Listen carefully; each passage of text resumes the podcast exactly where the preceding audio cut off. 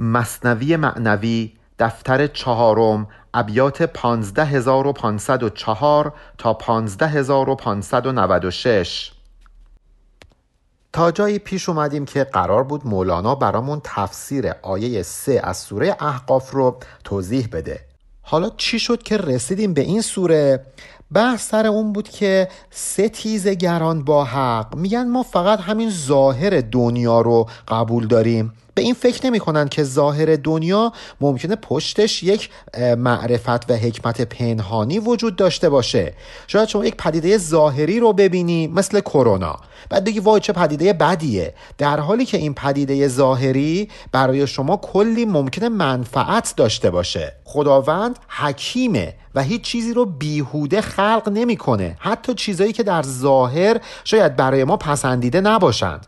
در آیه سه از سوره احقاف ما می‌خونیم که ما خلقنا السماوات والارض و ما بینهما الا بالحق. هر چی تو آسمون و زمین و بین اینها وجود داره خلق شده. فقط و فقط هم با یه هدفی. باطل خلق نشده به حق خلق شده. و عجل مسما. هر کدوم از اینها یک مرگ اسمی دارند این عجل مسما مثل اینه که بگیم ظرفیت اسمیه. مثلا این خازن چند فارات هستش. هر چی که خداوند تو آسمون و زمین و بینشون خلق کرده یک عجل مسما داره. یعنی براش نوشته شده که کی باید از بین بره. ولی مسئله اینجاست که ولذین کفرو اما اون زرو مورزون. اون کسایی که کفر میبرزن نسبت به اون انذارهایی که بهشون داده میشه رو برگردان هستند. مولانا از خودش یه و به این آیه اضافه کرده. گفته و ما خلقنا السماوات و الارض در حالی که این و در آیه وجود نداره. حالا اینکه چرا این و اومده من نمی‌دونم. شاید مولانا حضور ذهن نداشته این و رو اضافه کرده. شاید یک دلیلی داشته و من از این موضوع اطلاعی ندارم و نتونستم براش جوابی پیدا بکنم. به هر حال ببینیم مولانا برای اینکه بخواد بهمون بگه جهان هدفدار هست. و بر حق خلق شده و در پس هر پدیده ظاهری یک حکمت پنهانی وجود داره چی می‌خواد بهمون به بگه؟ هیچ نقاشی نگارت زین نقش بی امید نفع بهر عین نقش. آیا دیدید یک نقاش بیاد یک نقاشی رو بکشه فقط و فقط به خاطر اینکه یه نقاشی کشیده باشه بدون اینکه بخواد هیچ هدفی رو دنبال بکنه؟ یعنی مولانا مخالف اینه که هنر باید برای خود هنر باشه. مولانا میگه هنر باید برای یک هدف ازش استفاده بشه. ما نمی‌تونیم یه فیلم بسازیم بگیم خب یه فیلم ساختم خیلی قشنگه. خب هدفت چی بوده؟ پیامت چی بوده؟ نقاشی باید یه هدف داشته باشه. دیدگاه مولانا اینه. مولانا میگه هیچ نقاشی پیدا نمیشه که یه نقاشی رو بکشه بدون اینکه یک کسب فایده ای رو دنبال بکنه. فقط به خاطر خود همون نقش این نقاشی رو بکشه. اصلا همچین چیزی در قاموس مولانا نمی گنجه بلکه بهر میهمانان و کهان که به فرجه وارهند از اندوهان. از نظر مولانا نقاش اگر نقاشی رو می‌کشه هدفش اینه که برای چند دقیقه خاطر بینندگان رو از ملال و اندوه آزاد بکنه یا اینکه اسباب شادی کودکان رو فراهم بکنه. شادی بچگان و یاد دوستان دوستان رفته را از نقش آن. یا اینکه هدف این نقاش اینه که بالاخره یه چهره ای را نقاشی بکنه از یک فردی که مثلا فرض کنید بعدا فوت می‌کنه یا الان فوت کرده. می‌خوایم خاطره و یادش رو زنده نگه داریم در دل بازماندگان. یا یک مثال دیگه. هیچ کوزگر کند کوزه شتاب بهر عین کوزه نبر بوی آب اصلا امکان نداره که یه کوزگر کوزه رو بسازه فقط واسه اینکه یه کوزه ساخته باشه. نه برای اینکه مثلا آب رو در اون نگهداری بکنیم. هیچ کاسگر کند کاسه تمام بهر عین کاسه نه بهر تعام خب مسلما هرگز ما ندیدیم که یه کاسگری یه کاسه ای رو بسازه فقط واسه خود همون کاسهه. قطعا هدفش اینه که یه تعامی چیزی بریزن توی این کاسه. هیچ خطاتی نویسد خط به فن بهر عین خط نه بهر خواندن. تا حالا شده یک خطات هنرمند یک خط قشنگی بنویسه فقط به خاطر اینکه یه خطی نوشته باشه. نه برای اینکه طرف این خط رو بخونه. نقش ظاهر بهر نقش قائب است. وان برای قائب دیگر ببست. نکته خیلی اینجا ظریفه. مولانا میگه که این نقوش ظاهری که شما می‌بینید پشتشون یک نقش باطنی دارن. تازه همون نقش باطنی هم پشتش یک باطن دیگری وجود داره. نقش ظاهر بهر نقش قائب است وان برای قائب دیگر ببست تا سوم چهارم دهم برمی شمر این فواید را به مقدار نظر همین جوری شما برو جلو. هر نقش ظاهری یک نقش باطنی. همون نقش باطنی یک نقش باطنی دیگر. و همینطور سوم چهارم تا دهم تا بی نهایت برو. و این بسته به نظر ما گنجایش نظر ماست. استعداد و معرفت ما بیننده ها هستش که می‌تونه این درجات رو پیش و پیشتر بره و نقوش باطنی رو از پس این نقوش ظاهری ببینه و متوجه بشه. همچو بازی های شطرنج ای پسر فایده هر لعب در تالی نگر. تالی یعنی حرکت بعدی. شما وقتی شطرنج بازی می‌کنی فایده حرکت این مهره رو باید در حرکت های بعدی ببینی. این نهادند بهر آن لعب نهان وان برای آن و آن بهر فلان. دقت کنید مولانا چی داره میگه؟ مولانا میگه که عرصه بیکران هستی که ما درش داریم زندگی می‌کنیم مثل یک صفحه شطرنجه. حرکت هر مهره به تنهایی اهمیتی نداره. مثلا شما سرباز و یه خونه میای جلو. مثلا شما فیل و زبدری سه تا خونه می‌بری به سمت چپ.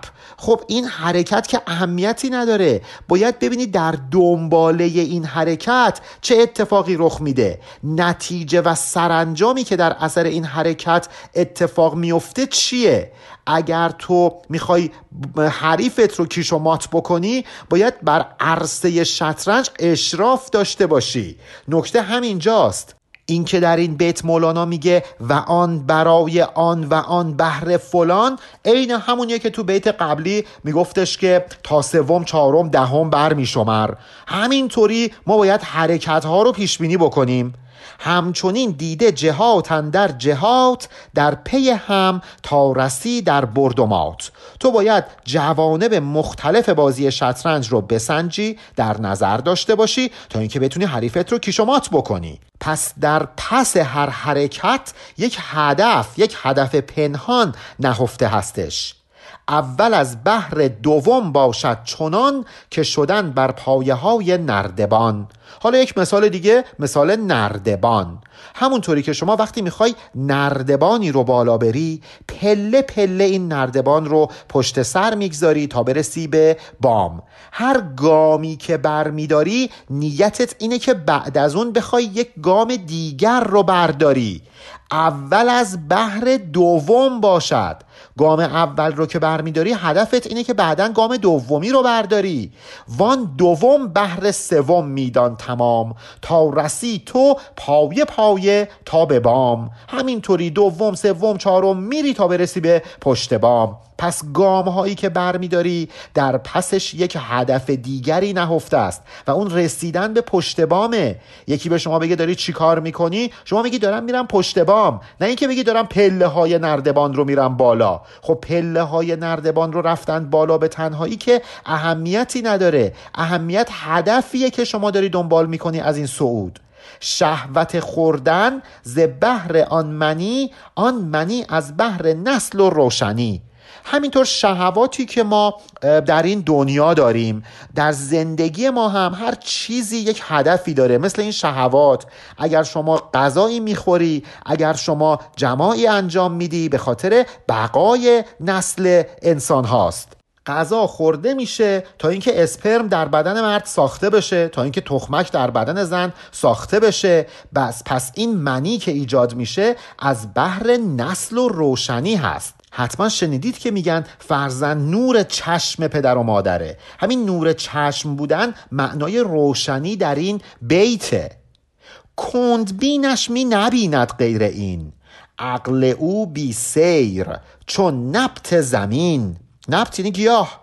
کسی که کندبینش باشه ضعیف العقل باشه بصیرت کافی نداشته باشه فقط ظاهر قضیه رو می‌بینه. به خاطر اینکه عقلش مثل گیاه توی زمین ثابت و بی حرکته این فرد عقلش قدرت حرکت نداره تا اینکه معنای حرکات ظاهری رو متوجه بشه.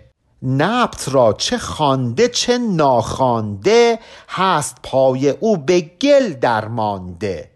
گیاه رو شما چه صداش بکنی چه صداش نکنی. مثلا به گیاه بگو ای درخت سرو بیا. ای گل نرگس بیا.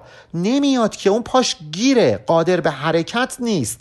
این فرد کندبینش هم هر چقدر شما دعوتش بکنی به سمت حق نمیاد. مثل اون گیاهی که پاش تو گل گیر کرده طرف اصلا پذیرش نداره. گر سرش جنبد به سیر باد رو. تو به سرجنبانیش قره مشو. حالا فرض کن این گیاه به خاطر وزش باد سرش حرکتی هم بکنه. گول این حرکت رو نخوری یا؟ نگی خب این گیاه می‌تونه حرکت بکنه. نه این گیاه ریشش تو خاکه. ثابته منجمده حرکت نمی‌کنه. آن سرش گوید سمعنا ای سبا پای او گوید اسینا خلنا. این سمعنا و اسینا رو ما در آیه 93 سوره بقره داریم. اونجایی که بنی اسرائیل میرن گوساله پرست میشن میگن که بله سمعنا ما شنیدیم این پیمان الهی رو ولی اسینا ولی گوش نکردیم اطاعت نکردیم انجام ندادیم اسیان کردیم گوساله پرستی کردیم. گیاه هم همینطوره. سرش میگه سمعنا شنیدیم. ای سبا ای باد سبا بخاطر اینکه باد داره حرکت میده این گیاه رو. گیاه به باد میگه سمعنا شنیدیم. ولی پای گیاه گیره تو خاک. پای گیاه میگه اسینا نه ما اطاعت نمی کنیم خلنا ولمون کن بابا رهامون کن. اون فردی که کند بینش هستش و از پس اتفاقات ظاهری پی نمی‌بره به حکمت پنهانی پشتش مثل همین گیاهه. سرش میگه سمعنا ولی پاش میگه اسینا خلنا. چون نداند سیر میراند چو عام. بر توکل مینهد چون کور گام. این فرد کندبینش مثل افراد کور میمونه. همینجوری شانسی قدمی بر میداره. به خاطر اینکه نداند سیر به خاطر اینکه ادب سلوک نداره همینجوری علکی حرکت می‌کنه. مثل عام مثل نادان حرکت می‌کنه. بر توکل تا چه آید در نبرد چون توکل کردن اصحاب نرد. دقیقا مثل بازی تخت نرد میمونه. ببینید در بازی تخت نرد شما نمی‌تونی همینجوری علکی تاس بریزی و مهرات و حرکت بدی و پیروز بشی. کسی که کند بینش هستش کسی که عقلش مثل گیاه منجمده کسی که حرکت کردنش مثل افراد کور همینجوری شانسیه کسی که نمی‌دونم در بازی شطرنج فقط به اتکای بخت و اتفاق می‌خواد برنده بشه هیچ وقت انتظار نداشته باشید ازش که بخواد حکمت اتفاقات پنهانی رو متوجه بشه. اینا همه مثال هایی که مولانا برای روشن شدن موضوع داره برامون می‌زنه. پیام مولانا اینه که اگر شما می‌خوای به درجه ای برسی که حکمت اتفاقات ظاهری رو بفهمی باید سلوک حقیقی داشته باشی. باید آن نوع مبارزه با نفس رو انجام بدی و دنبال بکنی که بر اساس یک برنامه و اسلوبی طراحی شده باشه. یک مراد تو رو هدایت بکنه. یک مراد وارسته یک مرشد. نه اینکه سلوک کورکورانه داشته باشی همینجوری پیش بری باری به هر جهت بعد انتظار داشته باشی که یک سالک موفق هم بشی. حالا برعکس وان نظرهایی که آن افسرده نیست جز رونده و جز درنده پرده نیست. اون کسی که نظر و اندیشش رو منجمد نکرده حرکت به ذهنش میده و مسیر سلوک رو با طرح و اسلوب درست طی می‌کنه. کسی که کند بینش نیست. نتیجهش چی میشه؟ این اندیشه هایی که داره نتیجهش این میشه که هجاب ها از جلوی چشماش کنار میره. هجاب ها دریده میشه. شهود حقیقی پیدا می‌کنه و این هجاب ها از جلوی چشمش برداشته میشه. آنچه در ده سال خواهد آمدن این زمان بیند به چشم خیشتن. حتی کسی که به این مرحله برسه می‌تونه وقایع ده سال آینده رو هم همین الان مشاهده بکنه. همچنین هر کس به اندازه نظر غیب و مستقبل ببیند خیر و شر. این چون این افرادی به اندازه نظرشون به اندازه استعداد اندیشه ای که خداوند بهشون داده می‌تونن وقایع خیر و شر آینده رو ببینند غیب و مستقبل ببیند. اتفاقات پنهانی اتفاقات مستقبل و آینده رو اهم از خیر و شر اینها می‌تونن ببینن. دقیقا مثل یک عارف روشنبین چون که صد پیش و صد پس نماند شد گزاره چشم و لوح غیب خواند. وقتی که موانع دیدن از جلو و عقب چشم برداشته بشه چشم تبدیل میشه به گزاره یعنی گذرنده یعنی عبور کننده. می‌تونه لوح غیب رو بخونه. آیه هشت سوره یاسین رو بخونید اونجایی که میگه و جعل نامن بین ایدیهم صدا و من خلفهم صدا. همینطوری براشون مانع به وجود میاره. نهایتا نتیجهش چی میشه؟ فهم لا یبصرون نمی‌تونن ببینن. ما باید این صدها رو برداریم از جلو و پشت چشممون. چطوری با سلوک صحیح با سلوک برنامه دار و تحت لوای یک مرشد حقیقی؟ چون نظر پس کرد تا بد وجود ماجرا و آغاز هستی رو نمود. وقتی که فرد به گذشتش نگاه بکنه می‌تونه ببینه بله این عالم چطوری به وجود اومده. ازل رو می‌بینه بد و وجود آغاز این پیدایش رو می‌بینه. نه صدی پشت سرش هست که نتونه عقب رو ببینه و نه صدی جلوی چشمش هست که نتونه آینده رو ببینه. حتی می‌تونه بحث املاک زمین با کبریا در خلیفه کردن بابای ما رو هم ببینه. همون بحثی که ملائک با حضرت آدم داشتند. ملائک کبریایی با آدم زمینی داشتند. همه اون اتفاقات رو می‌تونه ببینه. چون نظر در پیش افکندو بدید. آنچه خواهد بود تا محشر پدید. حالا اینا مربوط میشه به پشت سر. از جلو هم همینطوره. این عارف روشنبین حتی اگر بخواد آینده نگری هم بکنه هر اتفاقی که تا قیام قیامت بخواد رخ بده رو می‌تونه ببینه.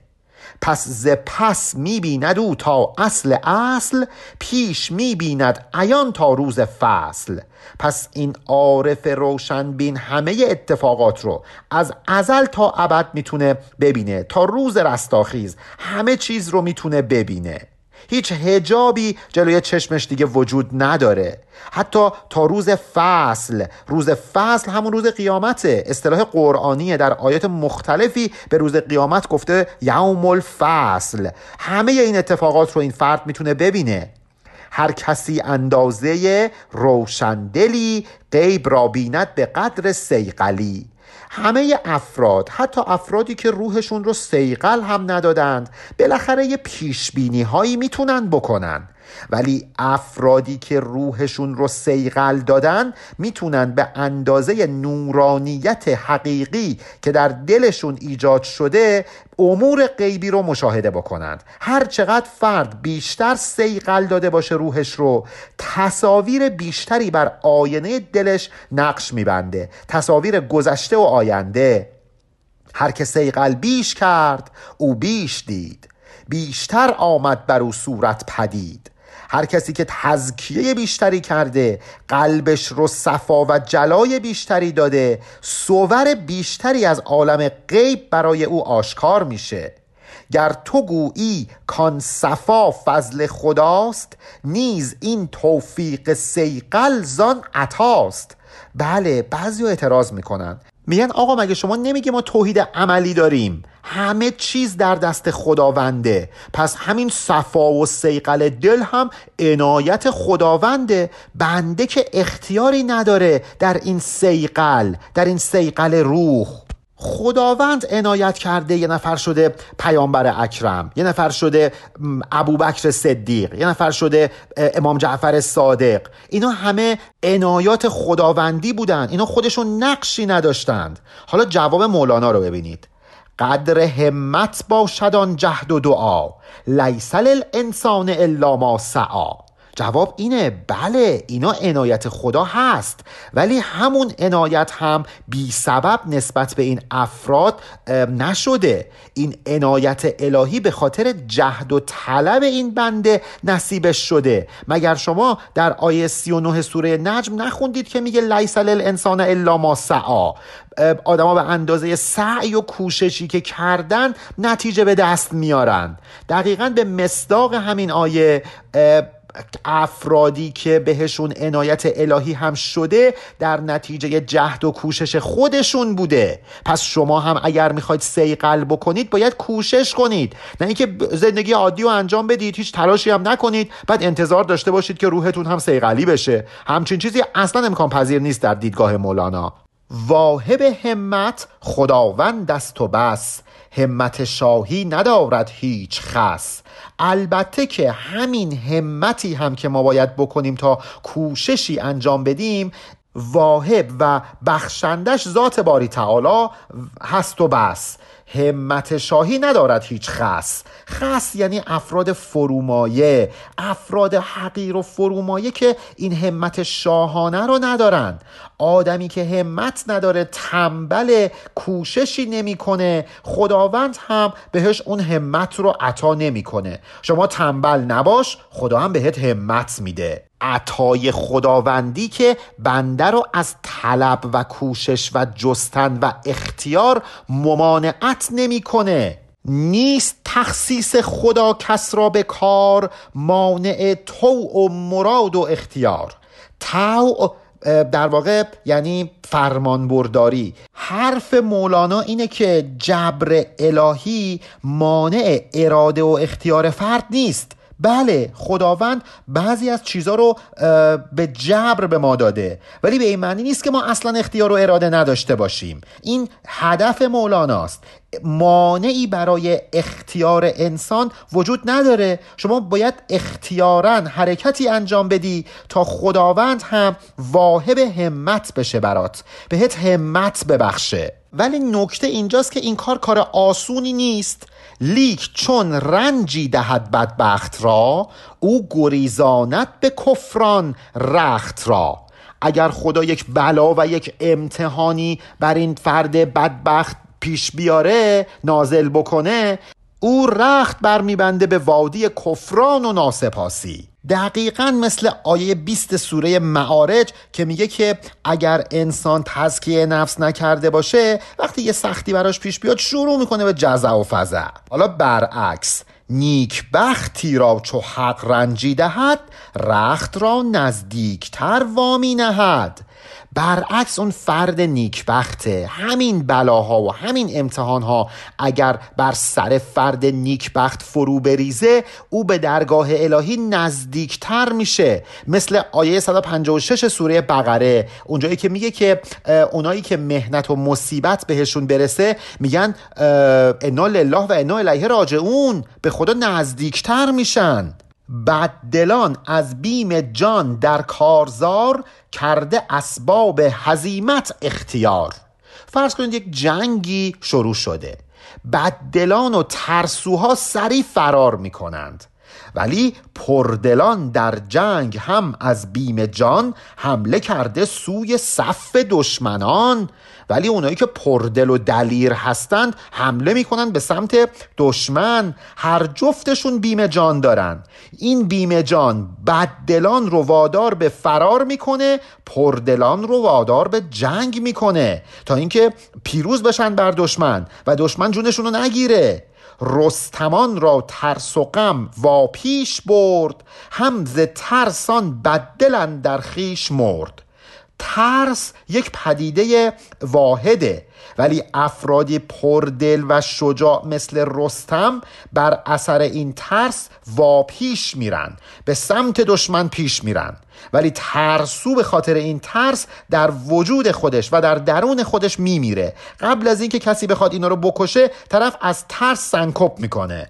همه این مثال ها رو مولانا زد. مثال نیکبخت و بدبخت مثال بددل و پردل مثال رستم و ترسو. به خاطر چی؟ به خاطر اینکه بگه نیست تخصیص خدا کس را به کار مانع تو و مراد و اختیار.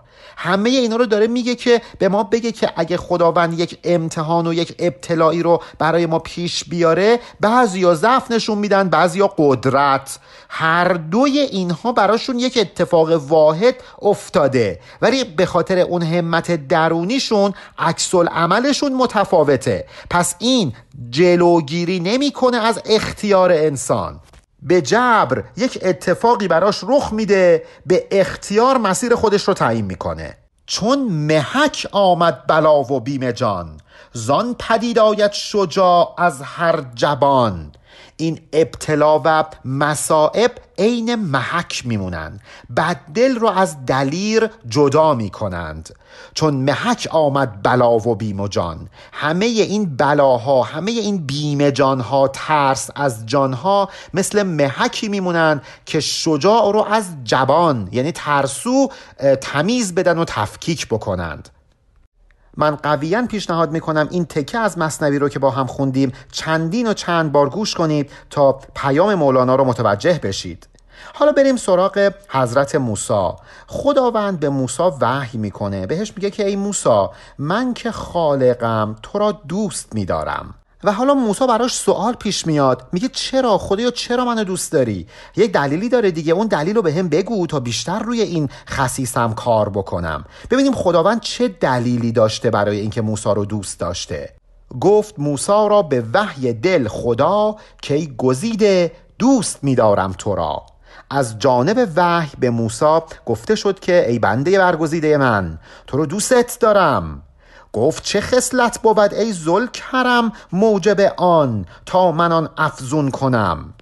موسی هم میگه ای خدای کریم بزرگوار چرا منو دوست داری؟ به خاطر چه خصلتی؟ بگو تا اون رو افزون کنم. گفت چون طفلی به پیش والده وقت قهرش دست هم در وی زده. خدا به موسی میگه به خاطر اینکه تو مثل یه بچه میمونی که حتی اگه مامانش عصبانی هم بشه از دستش بازم به همون مادر پناه می‌بره.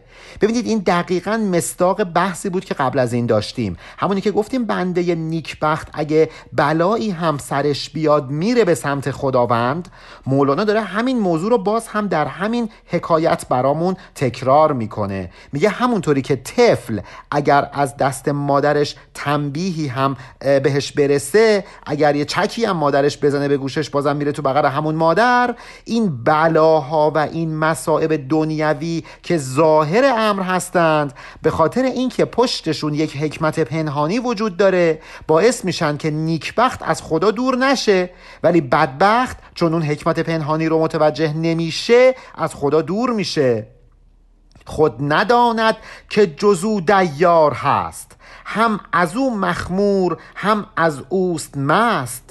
این بچه در هر حالتی به خود همین مادر پناه می‌بره. به خاطر اینکه اصلا به ذهنش هم خطور نمی‌کنه که یک موجود دیگری به جز مادر وجود داره که می‌تونه بهش پناه ببره. هم از دست مادرش غمگین میشه هم از دست مادرش شاد میشه هم از این مادر مست میشه هم از این مادر هوشیار میشه. پس همه چیش مادرشه. مثل ماهی که همه چیش آبه و این بنده نیکبخت همه چیش خداوند مادرش گر سیلی بر وی زند هم به مادر آید و بر وی تند. اگر این بچه از مادرش کشیده هم بخوره بازم میاد به سمت همون مادر. به دامان همین مادر پناه می‌بره. از کسی یاری نخواهد غیر او. اوست جمله شر او و خیر او. این بچه به جز مادر از هیچ کس کمک نمی‌خواد. به خاطر اینکه همه خوبی ها و بدی ها رو در همین مادر می‌بینه. همه چیزش این مادره. خاطر تو هم زما در خیر و شر التفاتش نیست جاهای دگر.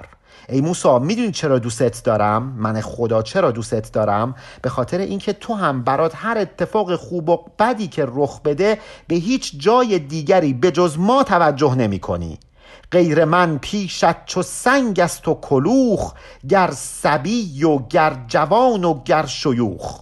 هر کسی به جز من می‌خواد سبی و کودک باشه جوان باشه پیر باشه همه پیش تو سنگ و کلوخن.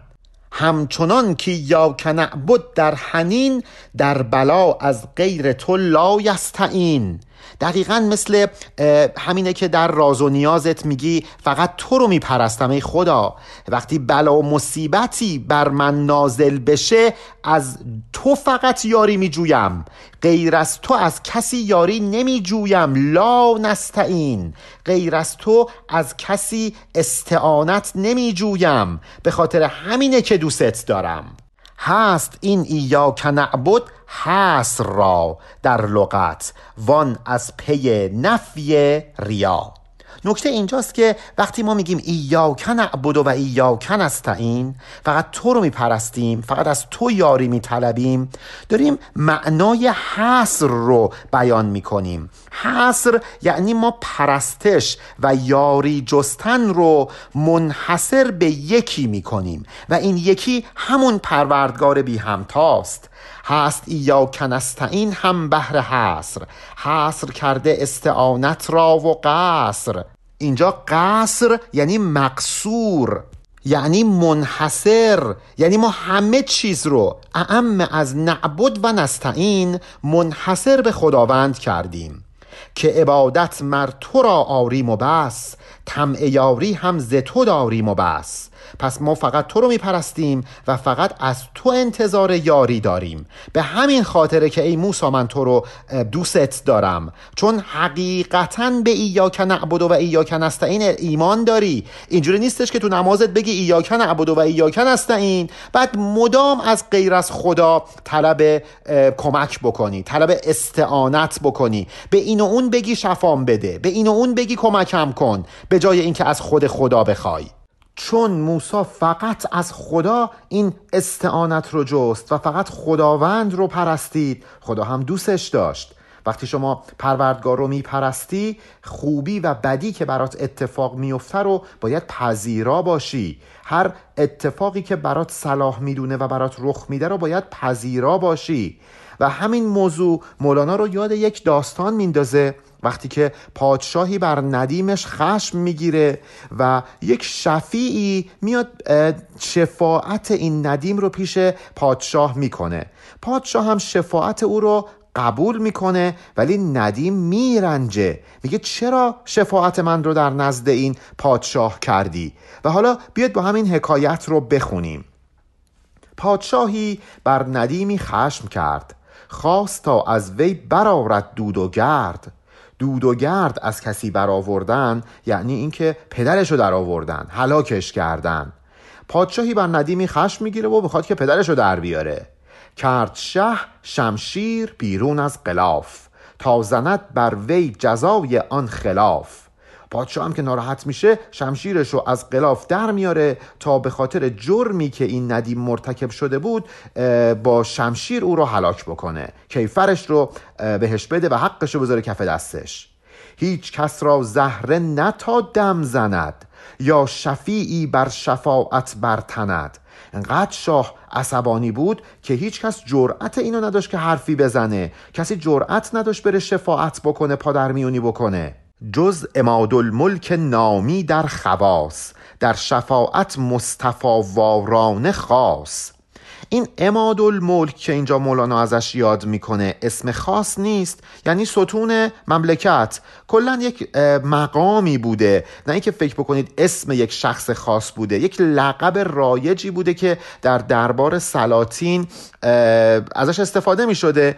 مولانا منظورش اینه که اماد الملک صفتی اومد و این شفاعت رو کرد.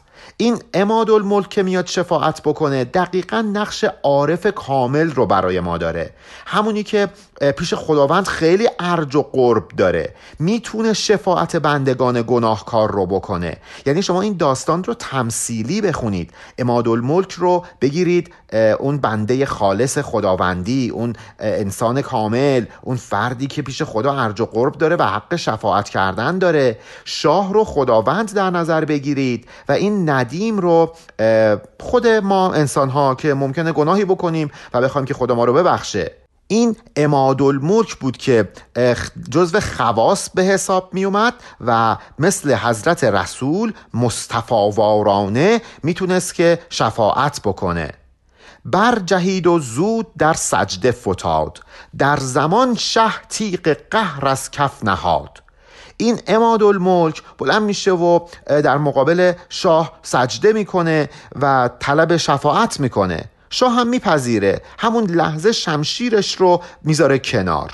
گفت اگر دیو است من بخشیدمش. ور بلیسی کرد من پوشیدمش. بلیسی کرد یعنی ابلیسی کرد یعنی کار شیطانی انجام داد.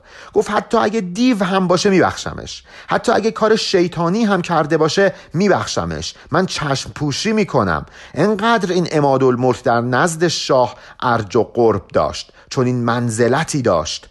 چون که آمد پای تو اندر میان راضیم گر کرد مجرم صد زیان. شاه داره اینا رو به الملک میگه. میگه تو چنان جایگاهی نزد من داری که اگر این فرد صد جرم و جنایت هم انجام داده باشه چون تو پادرمیانی بکنی من راضی میشم میبخشمش.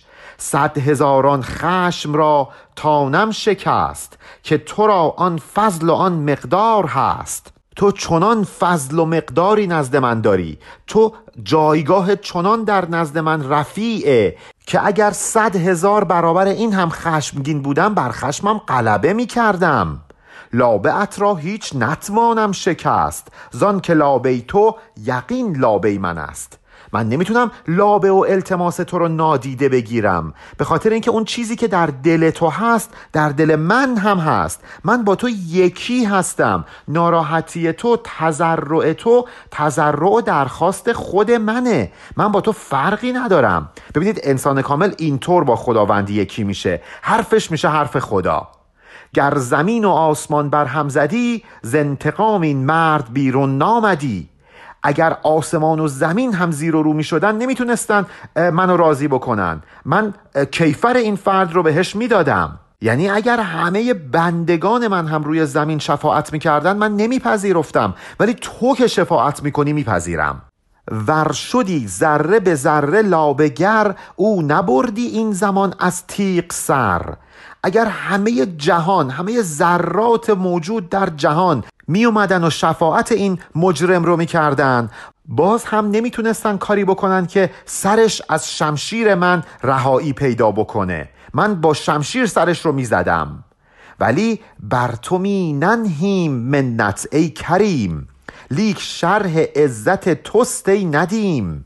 ای مرد بزرگوار نه اینکه فکر بکنی حالا دارم منت سرت می‌ذارم. نه فقط دارم تعریف می‌کنم فقط دارم میگم بدونی که چه قدر و عزتی در نزد من داری. این که دارم میگم شفاعت هیچ کس رو نمیپذیرفتم ولی الان که تو داری شفاعت می‌کنی میپذیرم. نه اینکه فکر کنی منت سرت می‌ذارم. می‌خوام بدونی که جریان از چه قراره. این نکردی تو که من کردم یقین. این صفاتت در صفات ما دفین. فکر نکن که تو این کار رو انجام دادی. فکر نکن که تو شفاعت این رو در نزد من کردی. آنچنان صفات تو با صفات من عجین شده و یکی شده که انگار خودم این کار رو کردم. انگار خودم که خداوند هستم برای این بنده گناهکار شفاعت کردم. نه تو ای مرد حق. به خاطر اینکه صفات تو در صفات من مدفونه. دیگه توی وجود نداره. فقط منم. هرچی تو بگی انگار من گفتم. تو در این مستعملی نی عاملی. زان که محمول منی نی حاملی. مستعمل یعنی کسی که شما استخدامش می‌کنی یه کاری رو انجام بده یه عملی رو براش انجام بده. اینجا خداوند داره به مرد حق میگه میگه تو اصلا داری کاری که من میگم رو انجام میدی. تو عامل نیستی خودت این کار رو نکردی که. تو توسط من به کار گرفته شدی که این کار رو انجام بدی. انگار که تو داری منو حمل می‌کنی. ولی حقیقت اینه که نه منم که دارم تو رو حملت می‌کنم. تو فکر می‌کنی که در اراده من تغییری ایجاد کردی. قرار بود من این رو شکنجه کنم و عذاب بدم. بعد تو اومدی اراده منو تغییر دادی. نه همچین چیزی وجود نداره. خداوند که تغییری نمیپذیره. مثلا می‌خواسته یه کاری بکنه بعد ما بگیم خدا این کارو نکن بعد خدا نظرش عوض بشه. آن که تغییر نپذیره فقط تویی. خدا که نمی‌کنه. میگه تو فکر می‌کنی که منو حمل کردی. فکر می‌کنی که نظر منو عوض کردی اراده منو عوض کردی. نه اینطور نیست. منم که تو رو حمل کردم. این منم که می‌خواستم تو بیای شفاعتش رو بکنی. من تغییری در ارادم ایجاد نشده بود. اراده من این بود که تو بیای شفاعت اون رو بکنی. برای چندمین بار مولانا یاد آیه هفته سوره انفال میفته ما رمیت از رمیت که بارها و بارها تو مصنوی ما این آیه رو داشتیم. اونجایی که پیامبر تیر میندازه و خدا بهش میگه این تو نیستی که داری تیر میندازی منم که دارم تیر میندازم. حالا اینجا مولانا یاد همین آیه میفته ما رمیت از رمیت گشته ای خیشتن در موج چون کف هشته ای تو دقیقا مستاق آیه ما رمیت از رمیت هستی. خودت مثل کف امواجی میمونی که خودت رو سپردی به این امواج. کف موج رو حرکت نمیده موجه که کف رو حرکت میده. در این مثال خداوند موجه و بنده کامل الهی کف. کفی که همه وجودش موجه موجه که داره این کف رو حرکت میده. نه اینکه کف بتونه تغییری در موج ایجاد بکنه. وقتی پیامبر تیری مینداخته این تیر رو پیامبر نمینداخته خداوند مینداخته. پیامبر مستعمل بوده عامل نبوده. پیامبر محمول بوده حامل نبوده. لا شدی پهلوی الا خانگیر این عجب که هم اسیری هم امیر. ببینید لا نشانه نفیه کسی که به فنا رسیده. الا وجود حقه وقتی ما میگیم لا اله الا الله از لا و الا داریم صحبت می‌کنیم. اینجا مولانا میگه که تو لا شدی تو به فنا رسیدی. همه چیزت شده من. پس خودت رو از غیر از من پاک کردی. پس جات کجاست؟ جوار الا یعنی جوار وجود حق. وقتی در جوار حق جا بگیری شاید در ظاهر بنده باشی ولی در معنا و در حقیقت امیر و فرمان روا هستی. امیر هستی چون با خداوند یکی شدی. در این صورت آنچه دادی تو ندادی شاه داد. اوست بس الله اعلم به رشاد پس بنابراین اون چیزی که تو می‌دهی تو نیستی که داری این رو میدی بلکه شاهه که داره این رو میده. وجود حقیقی فقط و فقط منحصر به اوست.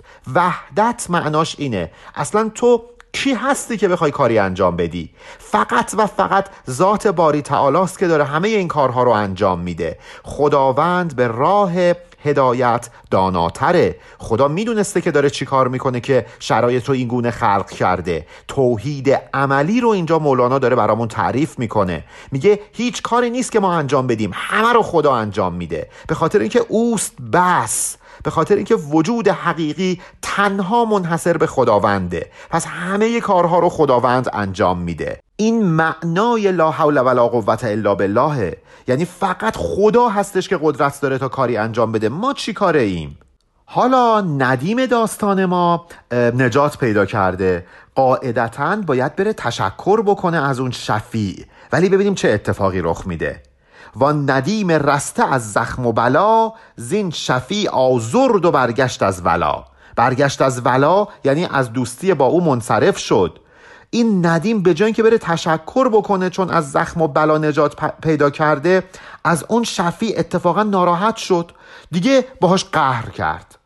دوستی ببرید زان مخلص تمام رو به حائط کرد تا نارت سلام. حائط یعنی دیوار. وقتی از کنار هم رد می شدن روشو می کرد به دیوار که بهش سلام نکنه. دوستیشو کامل با اون شفاعت کننده شفاعت کننده بیچاره که مخلصم بود خیرخواهش بود نیت خوبی داشت دوستیش رو با او به هم زد. زین شفیع خیشتن بیگانه شد زین تعجب خلق در افسانه شد. از شفیعش بیگانه شد باهاش غرق کرد و خلق همه متعجب موندند. شروع کردن افسانه بافتن حکایت پردازی. حالا مردم چه افسانه هایی می ساختند مثلا این که نه مجنون است یاری چون برید از کسی که جان او را وا خرید. مردم می‌کنه اون دیوونه است برای چی دوستش رو با کسی که جونش رو نجات داده به هم زده؟ وا خریدش آن دم از گردن زدن خاک نعل پاش بایستی شدن. این شفیع سرش رو از دست شمشیر نجات داد. باعث شد که گردنش رو نزنن. پس الان باید بره خاک پای اون شفیع بشه. فقط دقت داشته باشید که نعل اینجا یعنی کفش نه اینکه نعل پای چارپا باژگونه رفت و بیزاری گرفت. با چنین دلدار کینداری گرفت. ولی این ندیم کار برعکس انجام داد کار باژگونه انجام داد. به جای اینکه خاک پاش باشه باش قهر کرد. ازش متنفر شد. کینه این شفیع رو به دل گرفت. پس ملامت کرد او را مسلحی کین جفا چون می‌کنی با ناسهی ناسه اینجا یعنی خوشقلب. یکی از دوستاش میره بهش میگه که بابا این چه کاریه داری می‌کنی؟ سرزنشش می‌کنه. میگه چرا با همچین شخص خیرخواهی انقدر ظالمانه رفتار می‌کنی؟ جان تو بخرید آن دلدار خاص.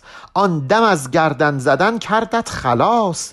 این مرد خیرخواهی که الان باهاش قهری جزو دلداران خاص پادشاه محبوب پادشاه جایگاه خاص و رفیعی در نزد او داره. جون تو رو نجات داد. اون وقت تو این کار رو باش می‌کنی. این همون کسیه که گردن تو رو از قطع شدن نجات داده. گر بدی کردی نبایستی رمید. خاصه نیکی کرد آن یار حمید. حتی اگه این فرد در حق تو بدی هم می‌کرد تو نباید این رفتار رو باهاش میداشتی. به خاطر اینکه در حق تو نیکی کرده. گفت بهر شاه مبزول است جان. او چرا آید شفیع اندر میان؟ حالا جواب رو داشته باشید. این ندیم میگه که جان من باید نصار شاه می‌شد. چرا اومد جلوی این اتفاق رو گرفت؟ چرا نزاش جانم رو فدای شاه بکنم؟ چرا اومد شفاعت کرد؟ من می‌خواستم اراده تنها اراده او باشه ولی این شخص اومد و اراده محبوب من رو عوض کرد. یعنی نشون داد که وجودی غیر از وجود معشوق من هم وجود داره. اینه که من الان ناراحتم. لی الله وقت پوداندم مرا. لا یسع فیه نبی مجتبا این حدیثی که اینجا مولانا مطرح می‌کنه رو ما قبلا در دفتر اول هم در آخر دفتر اول داشتیم. داستان خدو انداختن بر روی علی. و اونجا مولانا می‌گفت لا یسع فینا نبی مرسلو و الملک و روح ایزن فعقلو اونجا داشت به همین حدیث اشاره می‌کرد. حدیثی که میگه لی مع الله وقتون لا یسعنی فیه ملک. ملکون مقرب ولا نبی مرسل. میگه من با خداوند یه لحظاتی دارم که حتی فرشتگان مقرب درگاه الهی هم با من اونجا جا نمیشن. پیامبر هم با من اونجا جا نمیشه. این حدیثیه که صوفیه بهش استناد می‌کنن. ولی حالا معلوم نیستش که واقعا حدیث درستی هم باشه. خلاصه اینکه این خیراندیش میاد زبان به ملامت او باز می‌کنه. بهش میگه چرا با کسی که خیرخواه تو هست و جونت رو نجات داده اینطور جفا می‌کنی؟ حتی اگر او در حقت بدی هم کرده بود نباید این کار رو می‌کردی. چه برسه به اینکه در حقت چنین لطف بزرگی کرده. ندیم برمیگرده میگه جان من فدای شاه باید می‌شد. چرا پادر میونی کرد؟ من حالی دارم با این شاه که چنان این حال منحصر به خودم هست و چنان با او تنها هستم که حتی پیامبران و فرشتگان هم نمی‌تونند در این مقام جا پیدا بکنند. در اون لحظه ای که می‌خواست گردن من رو بزنه من باهاش تنها بودم. چرا این اومد و تنهایی من رو به هم زد؟ از این ناراحتم. من نخواهم رحمتی جز زخم شاه. من نخواهم غیر آن شهر را پناه. اصلا بلایی که از طرف این شاه به من برسه رحمته. من رحمتی به جز این نمی‌خوام. من پناهگاهی به جز این شاه ندارم. ببینید دقیقا این بحث پناه همونیه که توی حکایت قبل داشتیم. جایی که حتی اگر مادر به بچه سیلی بزنه بچه میره پیش مادر و پناهگاهش میشه مادرش. این هم همونه. غیر شهر را بهر آن لا کرده ام که به سوی شهر تولا کرده ام به خاطر اینکه به خداوند رو کردم از همه بریدم. همه وجود رو بجز وجود باری تعالی نفی کردم. من از برای تقرب به درگاه این شاه برای اینکه محبتش رو جلب بکنم از همه کس و همه چیز بریدم به مقام فنا رسیدم. گر ببرد او به قهر خود سرم شاه بخشد شست جان دیگرم. حتی اگر خشمگین بشه سرم رو هم ببره من می‌دونم این شاه به من شست جان ارزنده تر میبخشه. کار من سربازی و بیخیشی است. کار شاهنشاه من سربخشی است. کار من اینه که در برابر او خودم رو از وجود خیشتن توهی کنم. سر ببازم در راه عشق این شاه. حالا کار اون شاه در مقابل اینکه من سرم رو میبازم چیه؟ کارش اینه که یک سر و جان دیگر به من عطا بکنه. اینطور نیست که تو اگر برای معشوقت بمیری نابود شده باشی. نه اتفاقا برعکس. بلا فاصله اون معشوق بهت سر و جان جدیدی میبخشه. کار شاهنشاه من اینه. فخر آن سر که کف شاهش برد ننگ آن سرکوب غیری سر برد. خوش به حال اون سری که به دست شاه بریده بشه. ننگ بر اون سری که غیر از او امان و پناهگاهی جستجو بکنه. اینجا سربرد یعنی پناهگاه بجوید امان بجوید. شب که شاه از قهر در غیرش کشید ننگ دارد از هزاران روز اید مگر نمی‌بینی شب که اراده خداوند بر این بوده که تاریک به رنگ قیر باشه اصلا ننگ داره که به سمت روز پناه ببره. از روشنایی هزاران روز از روشنایی هزاران روز اید ننگ داره. پذیرفته این تاریکی رو و اصلا دلش نمی‌خواد که روشن باشه. خب اینجا این حکایت تموم میشه و مولانا می‌خواد نتیجه گیری بکنه. خود تواف آن که او شهبین بود فوق قهر و لطف و کفر و دین بود. مرد حق انقدر وارسته شده و انقدر از خداوند پر شده و از غیر از خداوند توهی شده که چشمش به جز خداوند هیچی رو نمی‌بینه. مقامی که داره اصلا ورای قهر و لطف و کفر و دین قرار می‌گیره. در این بیت شهبین همون مرد حقه که فقط شاه رو می‌بینه. هیچی به جز شاه نمی‌بینه. کسی که تواف چنین شاهی رو می‌کنه دیگه دنبال قهر و لطف و کفر و دین نیست. یعنی عبادتی که می‌کنه به خاطر ترس از قهر خدا نیست به خاطر امید به لطف خدا نیست. نمی‌خواد عبادت بکنه بگه نه اگه عبادت نکنم کافر شدم. عبادت نمی‌کنه به خاطر اینکه بگه نه دین اینو گفته. تو شریعتمون گفته باید این کار رو انجام بدیم. به خاطر اینا نیست. فانی شده. با همه وجودش تواف این شاه رو می‌کنه. نه به خاطر اینکه مثلا گفتن که باید شما در ایام حج دور کعبه بگردی در ظاهر. دنبال این زواهر نیست. زان نیامد یک عبارت در جهان که نهان است و نهان است و نهان. حال این فرد یک حال نهانیه. در شرح و وصف این جهانی نمی گنجه. زان که این اسما و الفاظ حمید از گلابه آدمی آمد پدید. گلابه یعنی آب و گل. به خاطر اینکه این نام ها این اوصاف ستوده از آب و گل آدم برخواسته یعنی از کالبد جسمانی آدم برخواسته. ما آدما در صورت یک سری الفاظی رو پدید آوردیم. الفاظی مثل قهر و لطف و کفر و دین. خب این عارف بالله که اسیر این الفاظ انسانی و گلابه ای نیست. ما با این الفاظ زمینی که نمی‌تونیم حال این عارف رو وصف بکنیم. این حال حال پنهانیه. وقتی خداوند در آیه سی و یک سوره بقره میگه و علم آدم الاسماء کلها خدا به آدم همه اسمها رو یاد داد منظورش از این اسمای زمینی نیست. علم الاسما بود آدم را امام. لیک نه اندر لباس عین و لام. فکر نکنید اون اسمایی که خداوند به انسان یاد داد مطابق با آیه سی و یک سوره بقره از عین و لام و الف با بود. فکر نکنید که این اسما همین حرف بودن نوشته بود. مثلا میگن اسم اعظم خدا رو بلد باشی فلان کارو می‌کنی. فکر کردن اسم اعظم خدا یه ورده. چهار تا حرف و کلمه است که کنار همدیگه گذاشتیم. بعد می‌تونه معجزه بکنه. اینجوری نیست. نام ها و اوصاف حقیقی اونیه که خدا در لباسی غیر از الفاظ ظاهری مثل الفبای حالا فارسی و عربی و انگلیسی به ما آموزش داده شده. راهنمای انسان شده. چون نهاد از آب و گل بر سر کلاه گشت آن اسمای جانی روسیاه همین که آدم اومد کلاه آب و گل بر این اسما قرار داد یعنی اونها رو مقید به جسمانیات کرد این نامهای لطیف و روحانی سیاه رو شدند.